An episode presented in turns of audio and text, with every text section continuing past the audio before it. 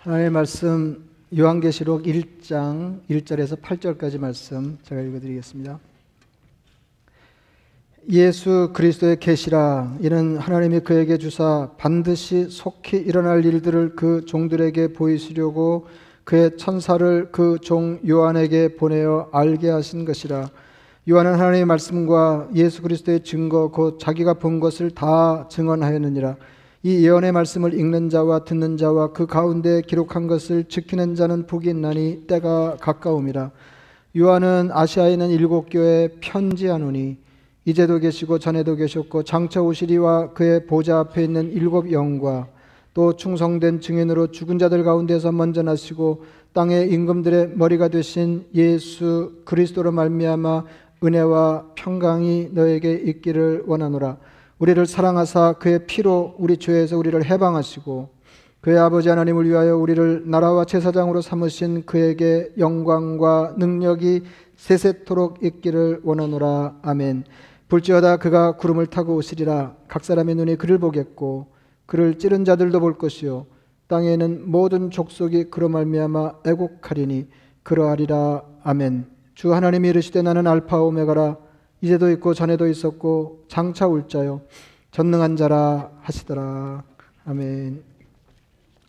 네, 오늘부터 한동안 요한계시록을 설교하겠습니다.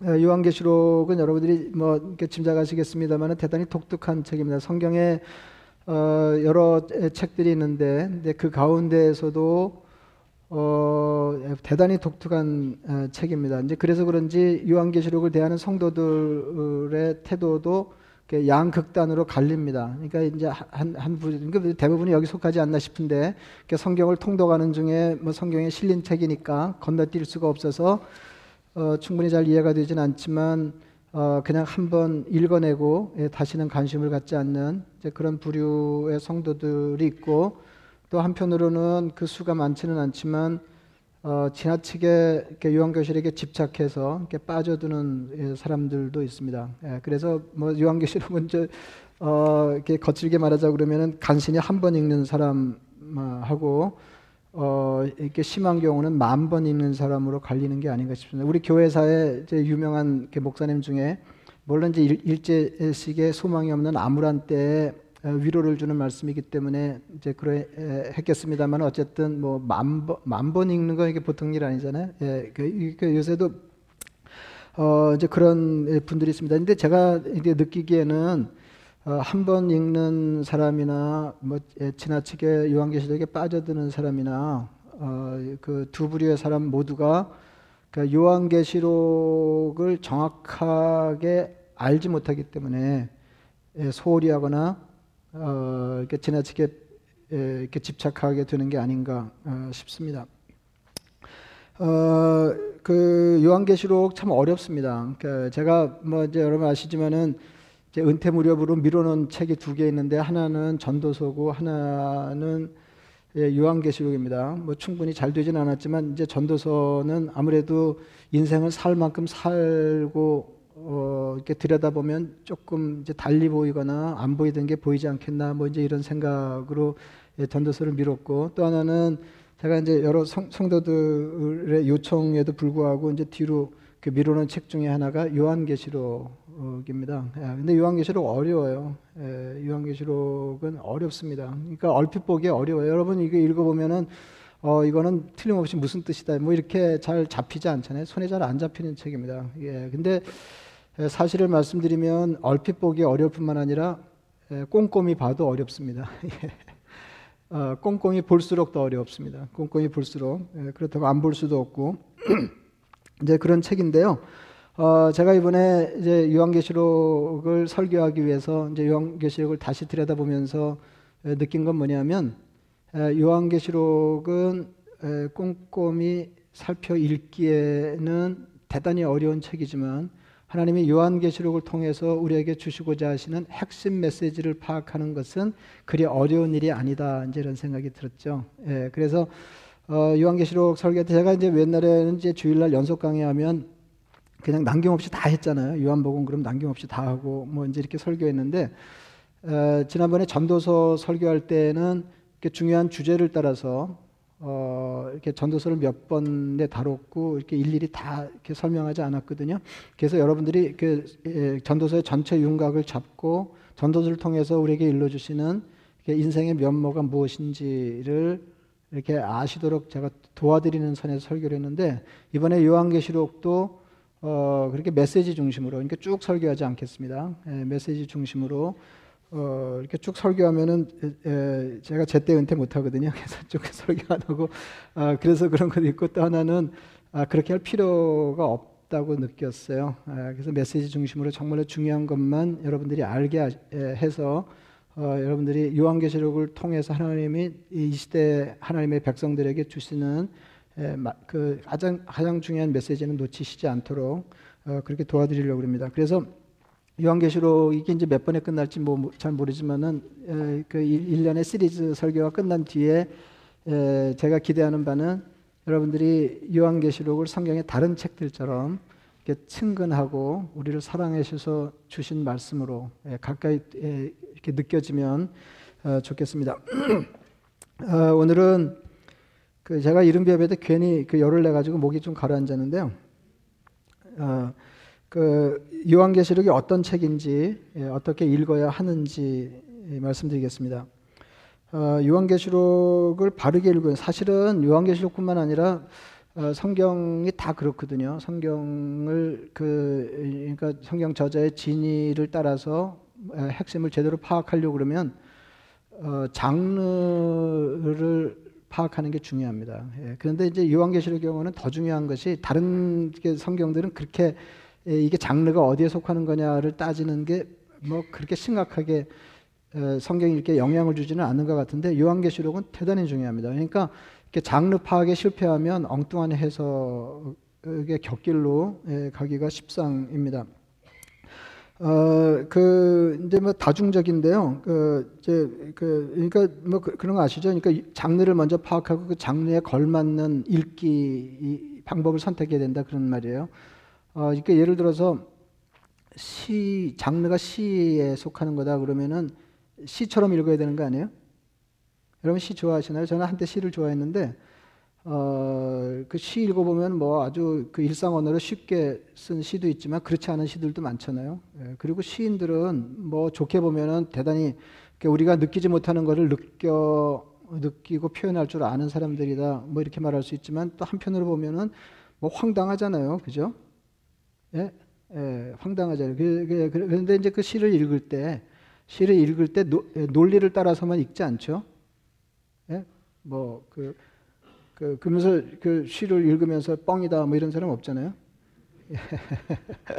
그런 사람 시를 안 읽겠죠. 그런 시를 안 읽겠죠.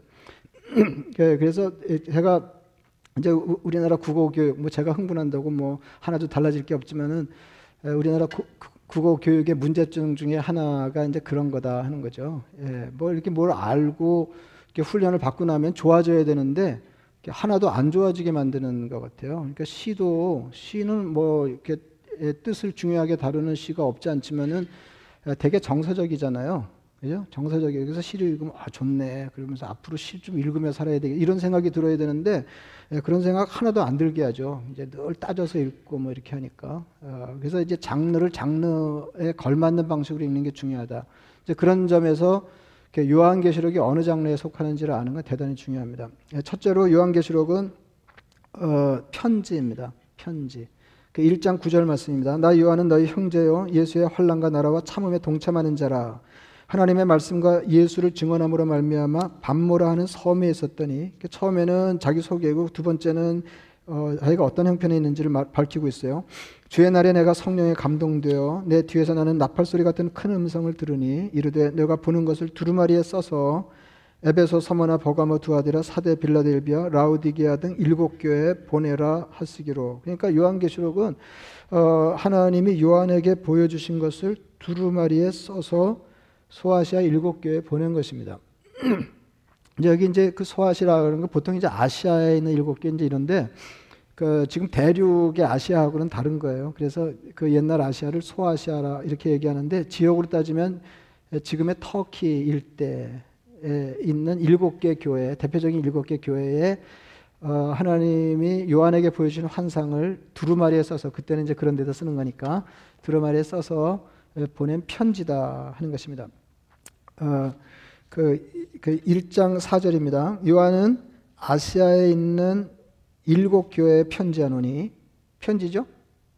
네, 편지하노니 이제도 계시고 전에도 계시고 장차 오시리가 그의 보좌 앞에 있는 일곱 영과 또 충성된 증인으로 죽은 자들 가운데서 먼저 나시고 땅의 임금의 임금들의 머리가 되신 여기까지 다 수식이고요. 예수 그리스도로 말미암아 은혜와 평강이 너에게 있기를 원하는. 이게 정말 중요한 거는 어, 예수 그리스도로 말미암아 은혜와 평강이 너에게 있기를 원하노라. 그리고 나중에 설명드리겠습니다만은 그 앞에 수식은 그 나름대로 의미가 있어요.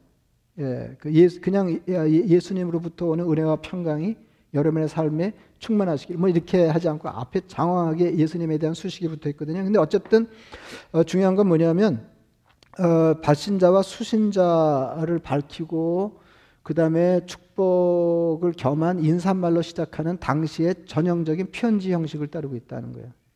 그러니까 시작할 때도 그렇고요. 끝날 때에도 이제 축복하면서 끝나는데 은혜와 평강이에요. 되게 되게 은혜입니다. 예, 그러니까 이걸로 우리가 뭘 알 수 있어요?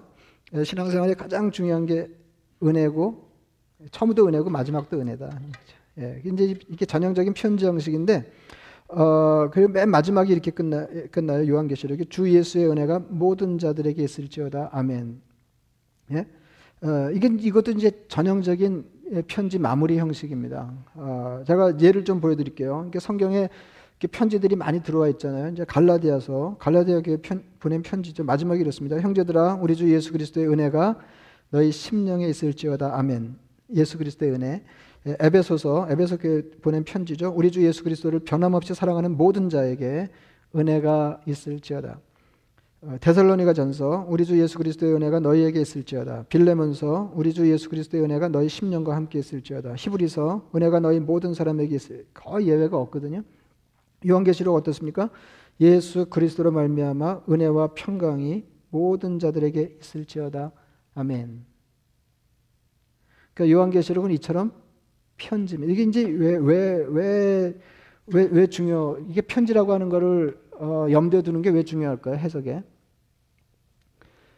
여러분 그 편지는 다른 일반 저작과 다른 게 편지를 보내는 사람과 편지를 받는 사람의 관계 그 다음에 형편이 깔려 있는 거죠.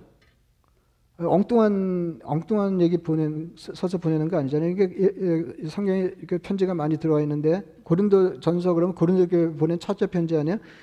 거기 보면은 그냥 일반적으로 그 신앙에 도움되는 조언들을 나열한 게 아니잖아요. 고린도 교회 형편을 살펴서 그에 맞춘 조언, 그 다음에 꾸지람, 이제 이런 게 편지 내용이 들어가 있는 거죠. 무슨 말인지 아시죠? 그러니까 어, 그러니까 고린도 교회 성도들이 그 편지를 읽으면은 상황 파악이 금방 되죠? 그리고 무슨 말인지도 금방 알아들을 수 있어요. 그러니까 형편과 무관하지 않은 말씀이다. 물론 이제 성경이라고 하는 게 이제 신학성의 편지가 많이 많이 있는데 그 편지는 어, 당시 보통 회람됐어요. 여기 이제 소아시 보는 일곱 편지도 어, 내가 어느 교회 편지하노니 그러지만은 그 교회만 읽는 게 아니라 그 교회가 귀담아 들어야 하는 한편으로 다른 교회들도 참고하라고 보낸 말씀이 회람 회람하는 거니까. 예? 그리고 어, 지금 우리들 우리들 그 2000년 어, 그 지난 뒤에 어, 같은 마음으로 예수님을 추종하는 우리 성도들도 그 말씀을 읽고 있는 거 아니에요. 그죠? 그런데 우리가 예, 성경을 읽을 때 편지뿐만 아니라 예, 모든 성경이 다 마찬가지인 것이 예, 알게 모르게 과정이 있거든요. 어, 해석해서 그게 내게 주시는 말씀이 되기까지의 숨은 과정들이 있는데 첫 번째는 뭐냐면 1차 청중이나 1차 독자들에게 주신 말씀이기 때문에 우리에게 주신 말씀이기도 하지만 그들에게 주신 말씀을 우리도 받는 거기 때문에 그들의 정서로 그들이 이해하는 것처럼 그 편지나 그 성경 말씀을 먼저 읽어야 된다는 거죠. 예. 그리고 나서 어, 이게 오늘날 그 우리 성도들에게 어떤 의미가 있는지를 살펴야 된다는 거예요. 무슨 말인지 아시죠? 그 요한계시록도 그렇습니다. 예, 근데 그, 그래서 어, 그래서 어, 그 이제 요한계시록이 편지라는 거를 뭐 신경을 안 쓰면 어떤 일이 벌어지냐면 이제 여기 읽다 보면 열뿔 이렇게 나오거든요. 열 뿔, 열 뿔이 나오는데 열 뿔이 나오는데 열 뿔이 나오는데 이 열 뿔을 어떻게 해석하냐면 제가 그 젊었을 때 이게 분강사 목사님들이 요한계시록 강의하는 분들이 많이 계셨어요. 저희 목사님도 이제 그중 한 분이셨는데 그때 뭐 아주 기기 묘묘한 해석이 많았거든요. 예, 이제 그, 예, 그 중에 한, 하나가 이제 이 열불을 해석하는 건데 이 열불이 뭐냐면 예, 소련의 위성국가 10개를 얘기한다 그렇게 했어요. 그러니까 이제 우리는 뭐 아무것도 모르고 어 떻게 저분은 저런 걸 다 아실까 하나님이 가르쳐 줬을까 뭐 이제 이런 생각 이게 하는 거죠. 근데 여러분 이게 2000년 전에 그 일곱 교회 써서 보낸 편지라고요. 그게 그게 2000년 뒤에 소련의 10개 위성 국가가 무슨 관계가 있어요. 물론 이제 앞니를 내다보고 어, 미리 예언해서 쓸 수 있지만은 이제 그런 거 아니다 하는 거예요. 무슨 말인지 아시죠? 그러니까 1차적으로 요한계시록은 그 당시 사람들의 신앙의 유익을 위해서 하나님이 종을 통해서 보여주신 환상에 근거한 편지기 때문에 그 당시 사람들이 읽으면 대부분 알아들었어요. 이게 무슨 말인지를. 이게 암호처럼 되어 있지만 우리에게는 이게 낯설게 여겨져도 그 사람들이 볼 때는 대부분이에요. 물론 어, 내용이 어려워서 어, 100% 이해 못하는 사람 못하는 부분이 있었겠죠. 그건 지금도 마찬가지예요. 제가 어, 동일한 설교를 해도 여기 앉아 있는 분들의 신앙 수준이나 어, 정보의 양에 따라서 제 말을 100% 받는 분도 계시고 80%만 이해하는 분도 계실 거 아니에요. 당시에도 그럴 수가 있는 거죠.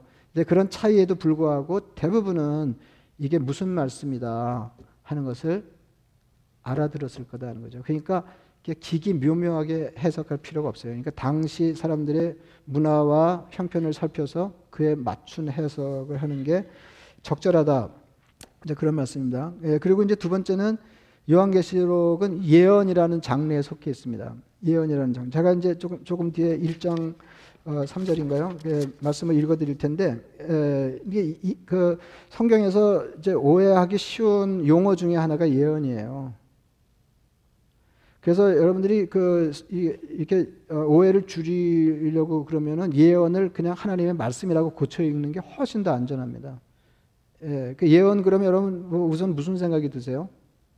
앞니를 내다보아 미리 말하는 거 뭐 이제 이런 거 그죠? 그게 예언이잖아요. 그 아예 그 한자로도 미리 예자 말씀 원자를 쓰고 어 그런데요. 그 예언의 핵심 개념은 핵심 개념은 미리 말하는 게 아니에요. 앞일을 미리 말하는 게 예언의 중요한 내용이기는 하지만 그게 핵심 개념은 아니다는 겁니다. 어, 그 예언이라고 하는 말, 이렇게, 영어로는 뭐 prophet, 예언자, prophet, prophet 그렇게 얘기하고 이제 prophecy 이렇게 얘기하는데 그게 어디서 왔냐면 그 원어인 προφήτης에서 왔거든요. προφήτης. 근데 그 προ 그 듣고 잊어버리세요. 그 προ는 이게 두, 두 합성어예요. 두 낱말의 합성어인데 προ하고 φήτης인데 φήτης는 말하다예요. 말하다. 아, 말하는 거고요. προ의 접두의 뜻은 앞선 뭐 이런 거예요. 앞이라는 거예요. 앞에. 예, 그래서 어, 이그 prophecy 그러면 미리 말하는 거죠. 예? 그러니까 예언이죠. 예? 예, 예언이죠. 그런데요, 어, 이 프로에는 그, 이 앞선 뭐 이렇게 앞에 이런 뜻만 있는 게 아니고요. 대신하다 이런 뜻이 있어요. 어, 그래서 이제 영어에 들어온 말 중에 이렇게 프로나운 이렇게 그래서 그 이제 앞선 뭐 이런 거는 영어 영어의 예를 들면 어, 그 프롤로그가 그거잖아요. 로그는 말이죠. 예, 다이얼로그, 모놀로그 뭐 말이잖아요. 어, 그리고 이제 프롤로그 그러면은 서언이잖아요. 그러니까 예, 앞자리에 놓인 말 그런 거 아니에요. 그러니까 어떤 그 본격적으로 에, 이게 논의하기 전에 앞자리에 둔 말, 이게 서언이에요. 그래서 그걸 프롤로그 그래요. 그러니까 프로에는 예, 아, 앞이라는 뜻이 있어요. 그러니까 시간적으로 보면은 이제 앞선 미래에 대한 언급이죠. 그런데요, 그 이제 프로나운 그러면은 나우는 영어고 프로는 대명사 아니에요. 그죠? 프로나운 그럼 대명사죠. 그 프로에는 대신하다는 뜻이 있어요.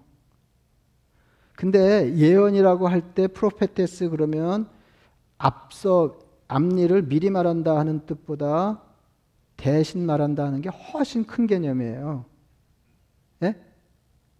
예? 그 여러분 생각해 보세요. 어, 여러분 생각해. 그래서 이제 그 출애굽 출애굽 사건 때 에, 하나님이 모세를 통해서 애굽에서 고생한 이스라엘 백성들을 끌어내시는데 어, 모세가 자꾸 빼잖아요. 저는 못합니다. 저는 못합니다. 뭐 그러다가 나중에 무슨 핑계를 대냐면 저는 말을 잘 못합니다 그러거든요.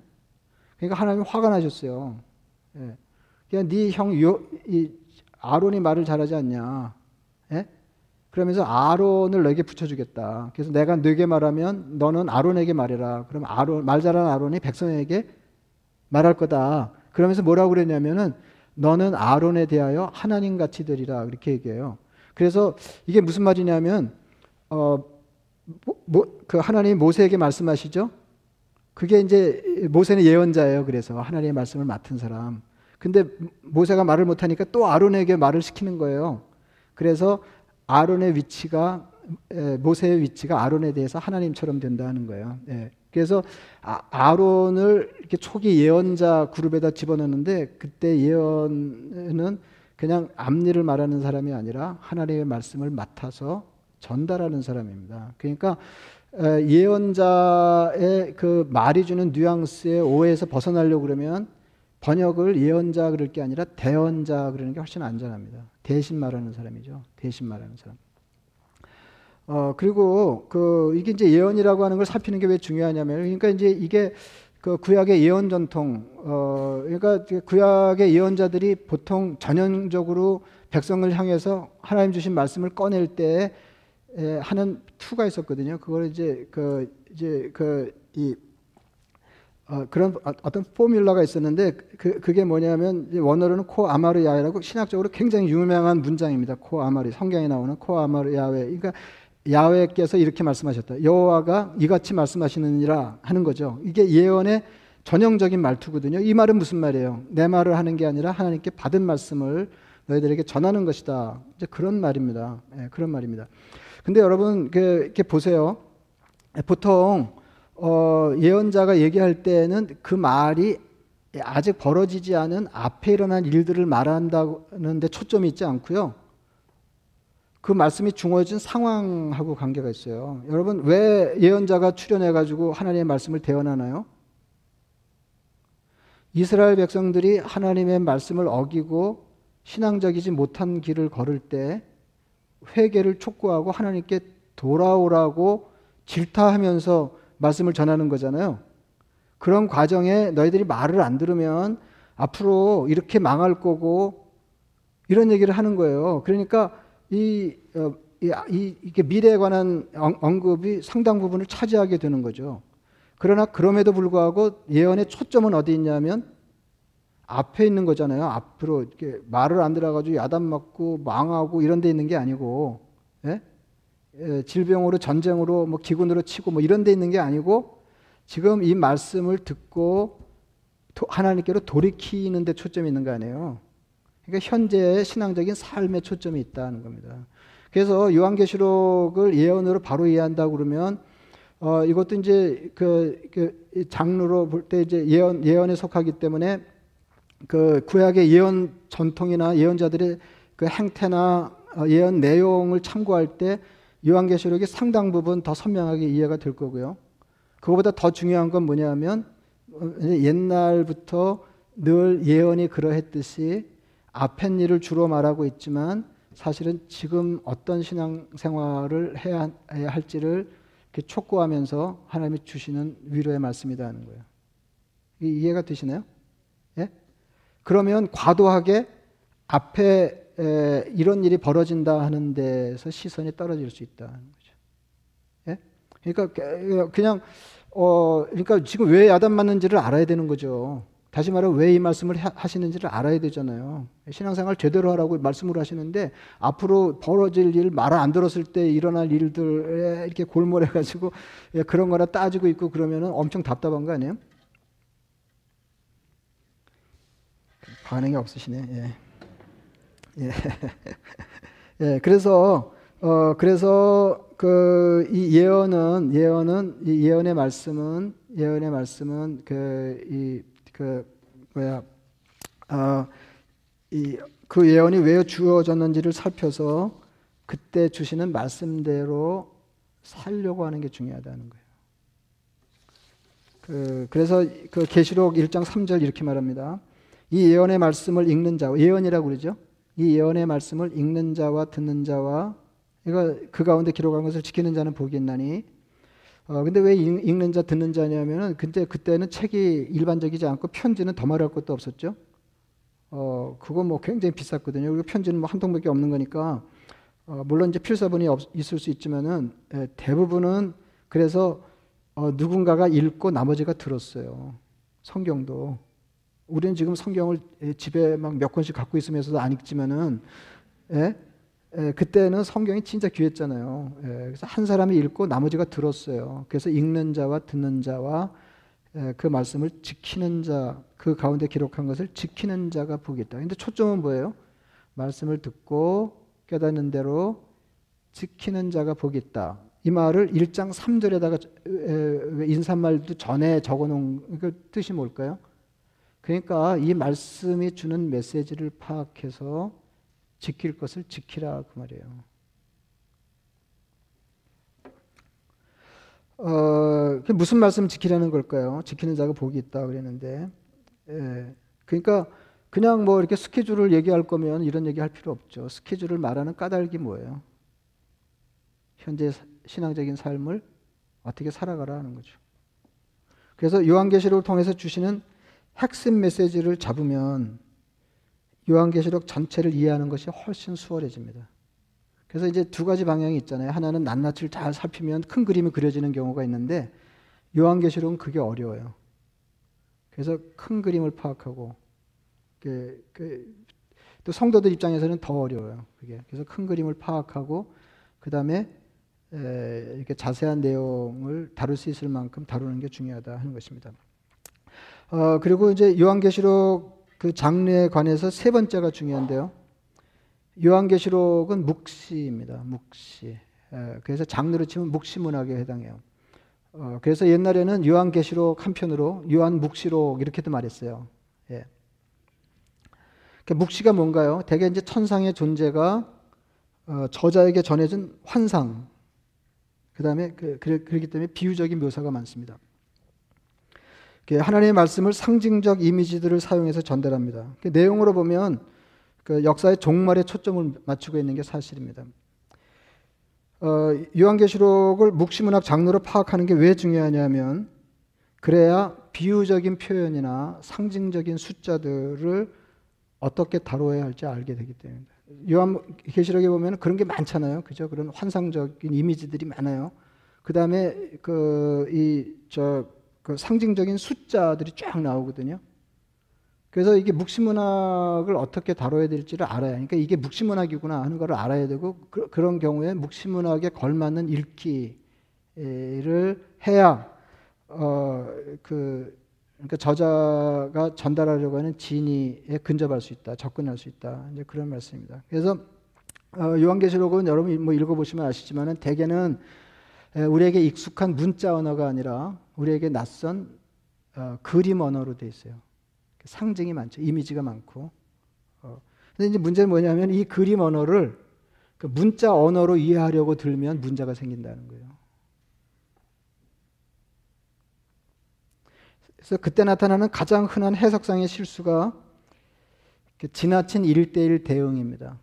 이게 무슨 말이냐면 뭐 이제 묘사가 나오면 아 요건 뭐고 요거는 뭐고 그렇게 하지 말라는 거예요. 그 예를 들어서 1장 13절에 주님을 이렇게 묘사하고 있습니다. 초대사의 인자 같은 이가 발에 끌리는 옷을 입고 여러분 그려보세요. 가슴에 금띠를 띠고 그의 머리와 털의 희기가 흰 양털 같고 눈 같으며 그의 눈은 불꽃 같고 그의 발은 풀무에 달리는 빛난 주석 같고 그의 음성은 많은 물소리와 같으며 여러분 이거는요 하나하나 아, 물론 이제 그 신학자들이 이거 하나하나 다 따져서 이거는 뭐고 저건 뭐고 그래요. 아 근데 저는 신경 안 쓴다는 거죠.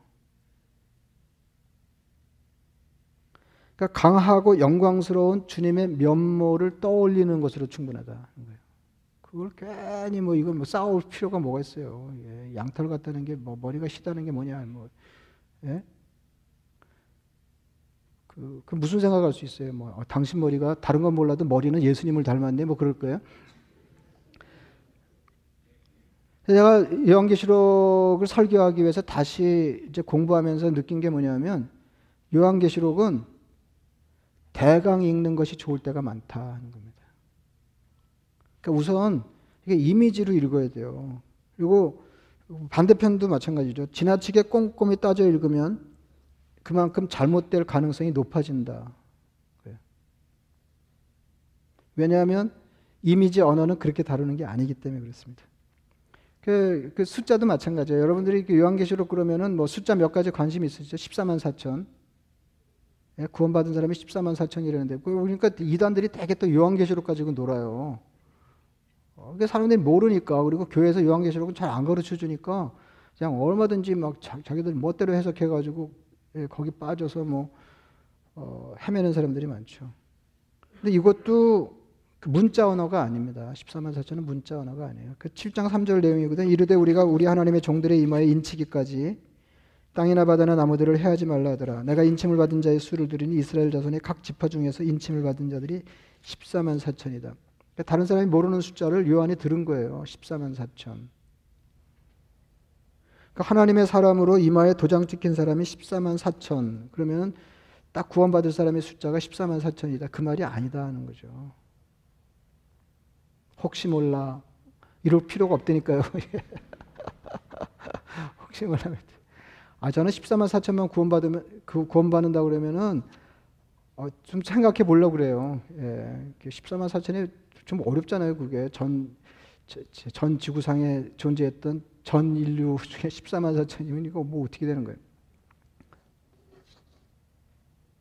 상징적인 숫자입니다. 나중에 조금 자세하게 제가 말씀드릴 기회가 있을 것 같은데 이게 12 곱하기 12 곱하기 1000이거든요. 12는 완전 숫자예요. 12, 12.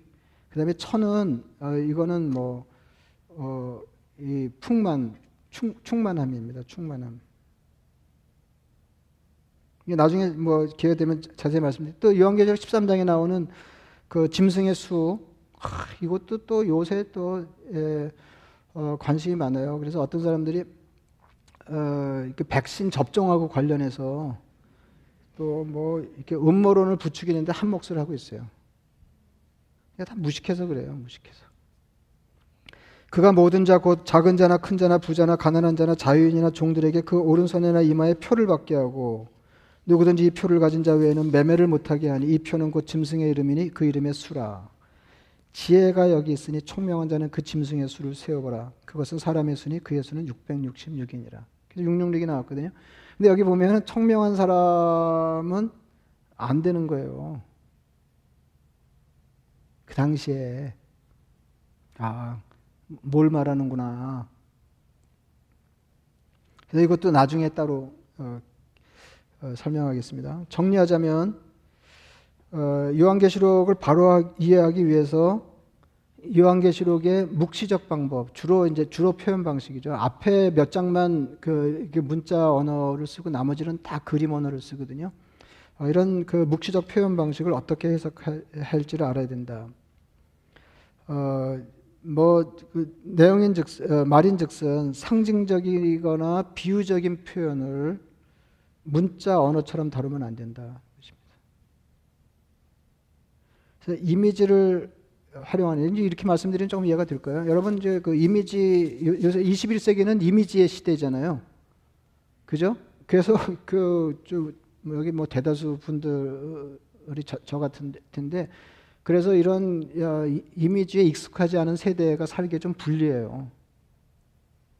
그 대표적인 게 광고거든요. 제가 나이 들수록 어, 이렇게 자주 생각하게 되는 게 뭐냐면 사람이 짐작 하는 것보다 훨씬 더 이성적이지 않다 하는 거 아니에요?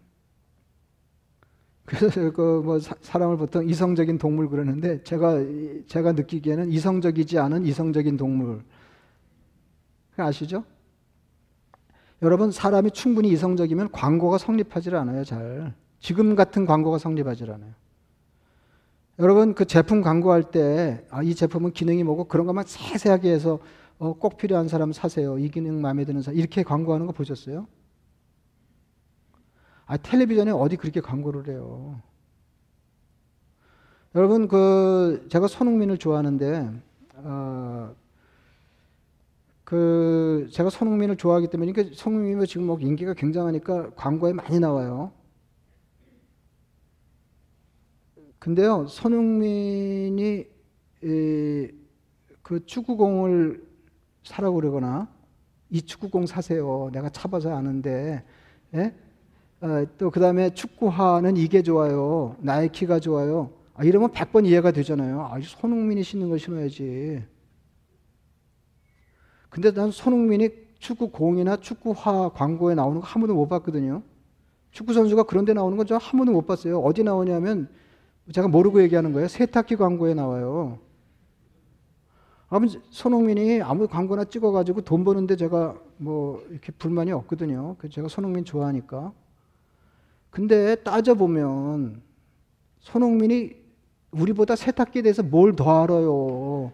그래서 그 양반이 세탁기 사라 그런다고 왜 그걸 사야 되냐 이 말이에요. 그러니까 이성적이지 않은 거거든요. 그러니까 이미지 어떤 사람의 이미지가 그렇게 그 제품 판매에 영향을 주는 거예요. 그래가지고 그 앤더슨은 스타를 잘 쓰면은 막 매출이 막 엄청 달라지거든요. 근데 그걸 보면서 손흥민이 뭐라라, 손흥민이 뭐라 이런 사람 한 명도 없어요. 이미지를 다룰 줄 아는 거죠. 아, 무슨 말, 저거 사라는 거지, 뭐. 예. 여러분, 화장품 광고도 그렇습니다. 어, 그, 화장품에 되게 이제 피부가 고운 예쁜 여자들이 나오잖아요. 근데요, 딱 생각해 보셨어요? 그 여자가 그 화장품을 발라서 저렇게 곱게 됐는지 아무도 몰라요. 그리고 이미 그 화장품 쓰기 전에 피부가 고운 여자를 골랐다니까요. 그리고 그 여자가 발라서 효과를 봤다고 나도 좋, 아, 이것도 몰라요. 근데 그걸 보면서 아무도 안 따지거든요. 그렇게. 어, 너한테는 좋지, 나한테도 좋겠냐, 이런 생각하는 사람도 없고, 어, 저거 발라서 좋아진 거 아닐까 이런 생각하는 사람도 없어요. 이미지를 왜 무슨 그 여자를 앞세워서 무슨 얘기를 하고 싶은지를 아는 거죠. 여러분 저는 그 전에도 한번 말씀드린 일이 있는 것 같은데 이렇게 광고가 재밌는 거 이렇게 보면 되게 예, 흥미롭더라고요. 어, 그리고 이제 큰 이벤트, 뭐 월드컵 같은 큰 이벤트가 있을 때는 광고가 싹 바뀌어요. 그리고 엄청 그 광고료 비싼 거 아시죠? 15초 광고에 뭐 엄청 돈 주잖아요. 근데 옛날에 한번 월드컵 할 때 이런 광고가 있었어요. 나이키 선전인데 그 배 안에서 축구를 해요. 지금 이게 축구 경기 할 때 광고를 내보내는 거니까 축구 얘기가 나와야 되잖아요. 축구 좋아하는 사람들이니까. 그래가지고 이제 하는데 배 안에서 축구를 축구를 하는데 막 빵 차고 그러니까 벽에 맞고 막 이래가지고 배가 깨져서 물이 들어와요. 그걸 보면서 뻥이야, 뻥이야. 배에서 축구를 할 수도 없거니와 배가 왜 깨지냐 이런 사람 한 명도 없죠. 배에서 축구를 할 만큼 그래서 배를 깨뜨릴 만큼 축구를 좋아하는 사람은 나이키를 신는단다 뭐 그런 거 아니에요? 여러분 그 캐딜락 캐딜락이 제가 미국에 올 때는 뭐 아주 뭐 예, 그때는 캐딜락이 어떤 차였냐면은 돈 많은 노인네들이 편안하게 타는 차 아니에요. 이미지가. 근데 어느 날 어, 광고 그저 뭐야 차 모양이 확 바뀌었어요. 딱딱 각지게 나온 거 기억하세요? 캐딜락이 딱딱 각지게 나온 거예요. 그러면서 광고가 나오는데 어, 전력 질주예요. 원래 캐딜락은 그렇게 타는 차가 아니잖아요. 예, 노인네가 그렇게 편안하게 이렇게 타는 차지 그냥 막 질주하고 그러는 차가 아니잖아요. 그냥 막 질주하다가 급정거 하고 촥 해서 이제 차 문이 열리고 발만 나오는데 하이를 신은 여자가 탁 내리는 거 아니에요? 여러분 왜 그렇게 광고했을까요? 캐딜락은 더 이상 노인네 차가 아닙니다. 그거죠. 젊은이도 타고요. 젊은 여자도 타거든요. 그런 거죠. 이미지죠. 뻥이야. 저 하이를 신고 어떻게 운전이 가능해. 이런 생각하는 사람 한 명도 없다니까요. 이게 제가 무슨 말씀을 드리냐면 이게 이미지를 어떻게 다뤄야 될지를 말씀드립니다. 요한계시록은 대부분이 이미지 언어입니다. 그림 언어예요. 그림 언어를 문자 언어처럼 따지고 들면 잘못될 가능성이 너무 많다 하는 것입니다. 어, 그래서 그 아까 말씀드린 대로 요한계시록은 숲을 보고 난 뒤에 능력이 되는 대로 나무를 살피는 게 좋습니다. 어, 그래서 여러분 한번 생각해 보세요. 5천 조각 그 퍼즐, 5천 조각 피스에 퍼즐을 맞춘다고 생각해 보세요. 그냥 하나 들여다보고 맞 이렇게 하면은 그냥 망하는 거죠. 우선 큰 그림이 머리에 있어야 되잖아요. 그죠? 아, 아 요, 요 동네는 나무인데 아 그러니까 저 푸른색 그, 어 그러니까 요건 요 동네일 가능성이 있다. 이렇게 큰 그림이 머리에 있어야 이게 되지. 그냥 오리무중으로 디테일을 파고들면 퍼즐 못 맞추죠. 한 세월 걸리죠. 한 세월 걸려. 그래서 그 요한계시록도 어 이게 저 이렇게 거꾸로 하시는 게 좋아요. 전체 이렇게 무슨 말씀을 하시, 하시려고 하는 거다 하는 거를 먼저 파악하고 그 다음에 할 수 있는 대로 디테일을 읽어내면 그게 이해가 되고 어, 이렇게 퍽 이상한 대로 빠질 가능성이 훨씬 더 줄어든다 하는 것입니다. 그래서 제가 어, 제가 이건 요거고 이게 이거는 제가 아마 못 알아드릴 거예요. 왜냐하면 학자들도 싸우는데 저까지 끼어가지고 싸, 싸운들 누가 제 손을 들어주겠어요. 어, 근데 제가 확실히 말씀드릴 수 있는 거는 요한계시록이 그때 성도들 혹은 요즘의 성도들에게 무슨 말씀을 하시려는 거다 하는 걸 제가 분명하게 말씀드릴 수 있습니다. 그러니까 어, 여러분 그 요한계시록을 좀 읽으세요. 그래도 예, 요한계시록을 읽어보셔야지 읽어보셔 예, 읽으시고 그 다음에 설교를 들으시면 전체를 한번 읽으세요. 전체를 어, 그, 그, 그러면 아, 그 다음 주일에 제가 그 아주 중요한 핵심 몇 가지 핵심 메시지를 이렇게 말씀드리고 그 다음에 어 뭐그 뒤에 몇 번이 될지 모르지만은 어 그 더 자세한 것들을 차례로 다루겠습니다. 말씀을 생각하시면서 기도하겠습니다.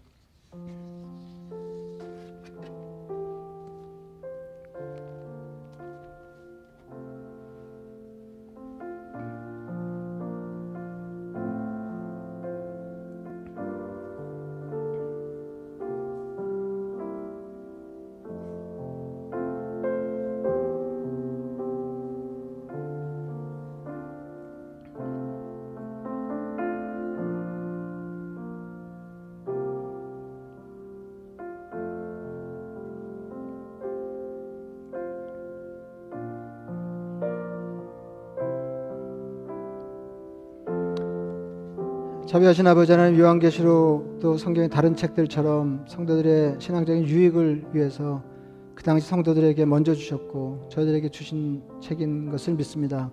아버지 하나님 이 말씀을 읽으면서 어, 하나님이 그 말씀을 통해 저희들에게 일러주시는 신앙생활에 대해 제대로 이해하게 하시고 어, 깨달아 아는 대로 어, 주님의 기대를 따라 그와 같은 신앙적인 삶을 살아내는 복된 성도 되게 하여 주시옵소서 예수님의 이름으로 기도드리옵나이다.